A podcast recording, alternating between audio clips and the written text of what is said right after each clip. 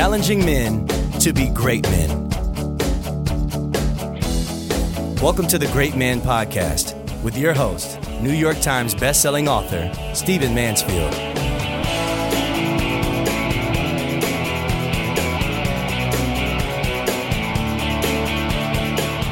Gentlemen, let us begin. Thanks for joining me. Great to have you here on The Great Man Podcast. Let's dive in. We've been asking a lot of you recently, what would you like to hear? What would you like to hear me talk about? What's of concern to you when it comes to the challenge and the call of great manhood? And a lot of the podcasts I'm doing these days are responding to these requests.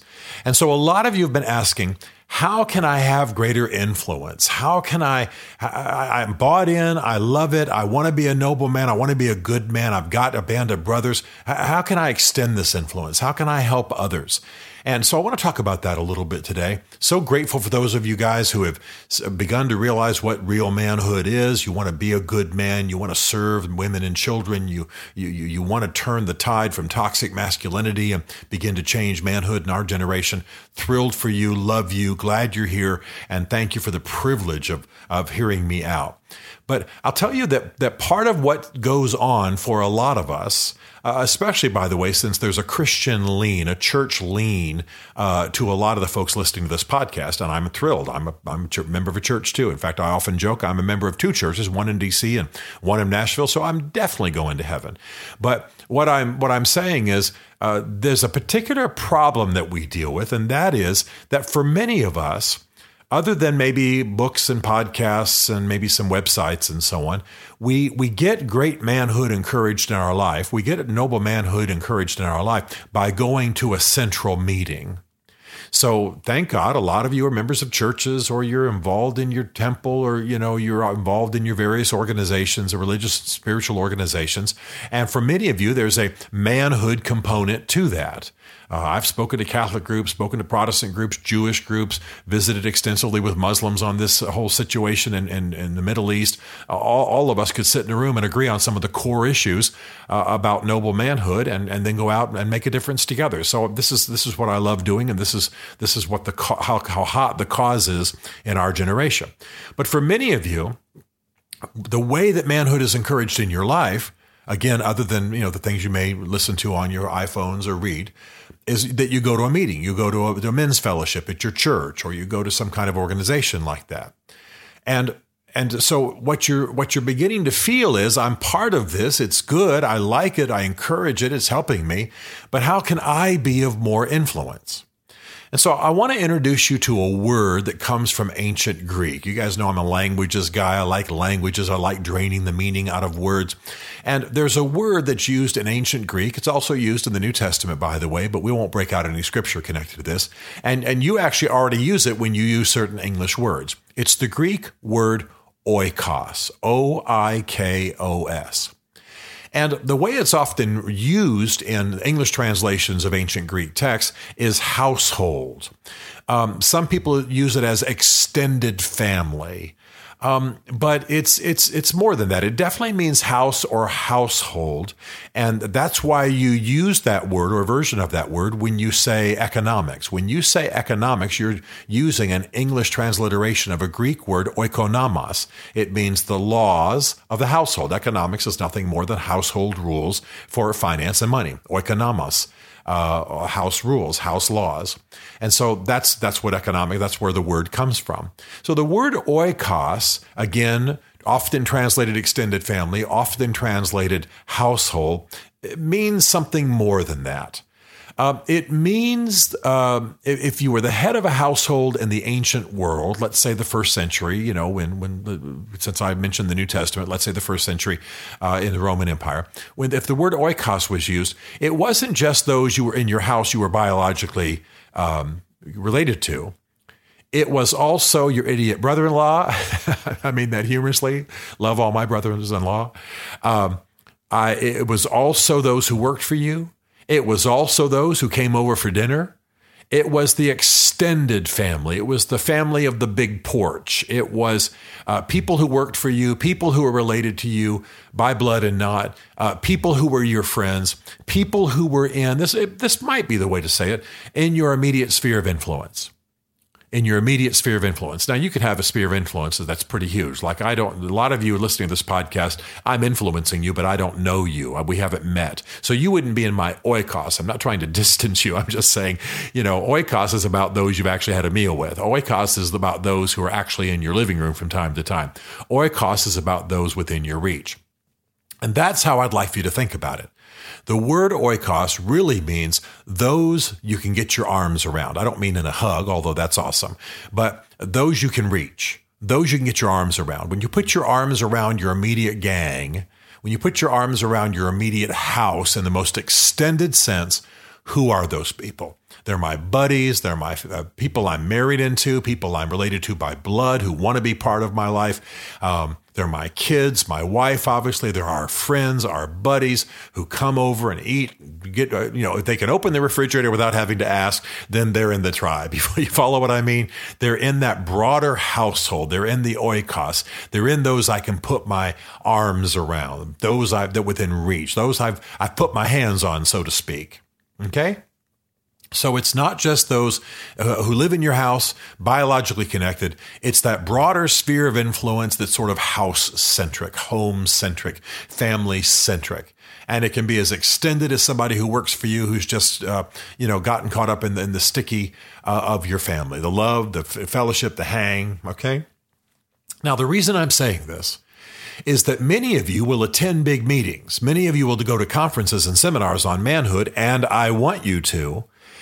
But you don't have influence. You aren't exercising influence in that immediate oikos, in that immediate household, in that immediate extended family, in the big porchness of your life. Okay? So what I want you to consider doing as we're heading into the fall now, I'm recording this here in the last couple of weeks of August 2019, and you're heading into the fall. There'll be lots of family events, lots of happenings, football games, picnics. I'm sure you're going to be watching with me every single Notre Dame game. So there's going to be food. There's going to be invitations. Folks going to be coming over. People are going to be hanging out. It's a great time for you to start thinking about who's in my oikos. Now, I don't want you to make an exact list and keep some people out and bring some people in, but I do want you to be aware of your immediate sphere of influence, your neighbors, your friends, the guy shooting hoops in the back by the garage, the guys who might come over for the game, who would come over for a game party, who can you have influence with, who is in your world, what men are within your reach, what men can you put your arms around, so to speak, metaphorically speaking. And how are you influencing them? Now, I've talked before about the art of the direct connection, that men connect best when you don't sit them in a circle and say, how you feeling, Joe, but you give them something else to do, from repairing a house to coming over for a game party to coming over to grill something up and talk smack on the back porch, whatever, okay? A lot of guys these days, it's about whiskey and the cigar hang, great. Whatever works for you, I'm fine with. There's nothing immoral about cigars or whiskey. Just don't get drunk. But hang that way, talk out. That's how some men do it. Fine. Light up a pipe. Fine with me. That's up to you. But figure out some basis for connecting with these men who are within your reach, who are in your extended household, and start having influence for noble and righteous manhood. It can be as simple as handing them a book. It's not self-serving. Hand them somebody else's book. I don't care. But buying a guy a book, handing him a book, telling him to read it, and then talk to you about it over a burger, a great way to start. Or ask him for help in something in your life. You know that I've talked about this before. Or ask him what are the most important manhood lessons or manhood experience he's had in his life. Or how does he define, what do you think manhood is? Man, I'm wrestling with this. Help me out a little bit. Well, give me some counsel. What do you think? Just start conversations like that while you're painting a wall or shooting hoops or recovering from a run or throwing some sacrificed animals on the grill or whatever it is that you do, tuning up the guitars, bringing out the drums.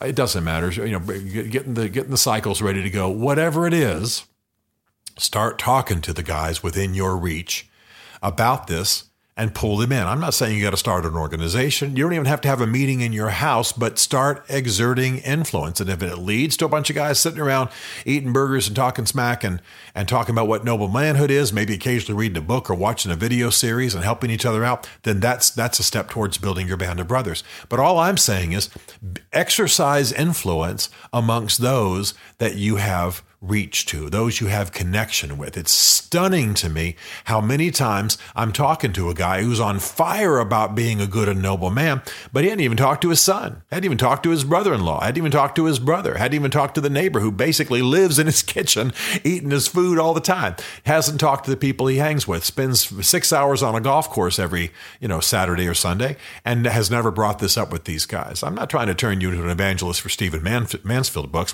What I am trying to do is get you to connect with other men. We're living in an age of masculine crisis, and every man, as long as you're not trying to recruit him or get money from him, is likely to be thrilled with somebody who wants to talk about something meaningful. Most of us are having such mind-numbingly boring conversations almost all the stinking time that we'd be thrilled to talk with somebody about something serious.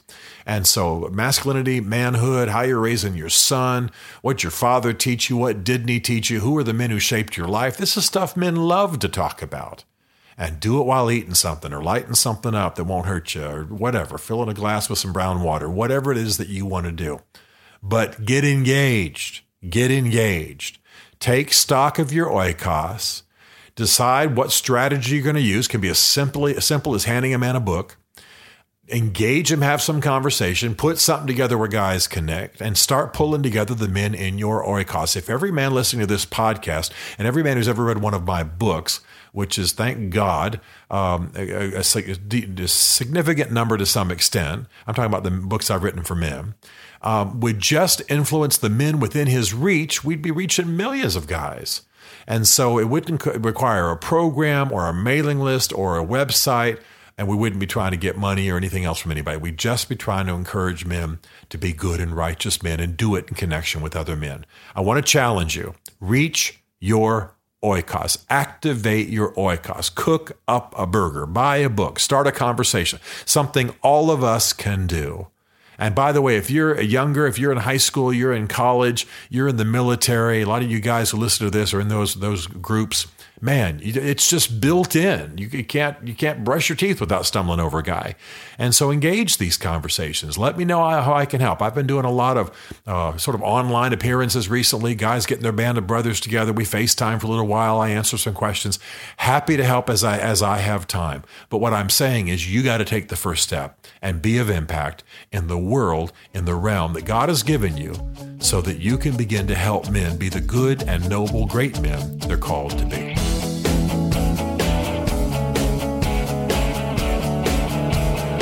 To join the Great Man community or to book Stephen to speak at your men's event, go to greatman.tv. You'll learn about Stephen Mansfield's two essential books for men, Mansfield's Book of Manly Men and Building Your Band of Brothers, as well as some other great resources for becoming a great man. The Great Man Podcast is a Mansfield Group production.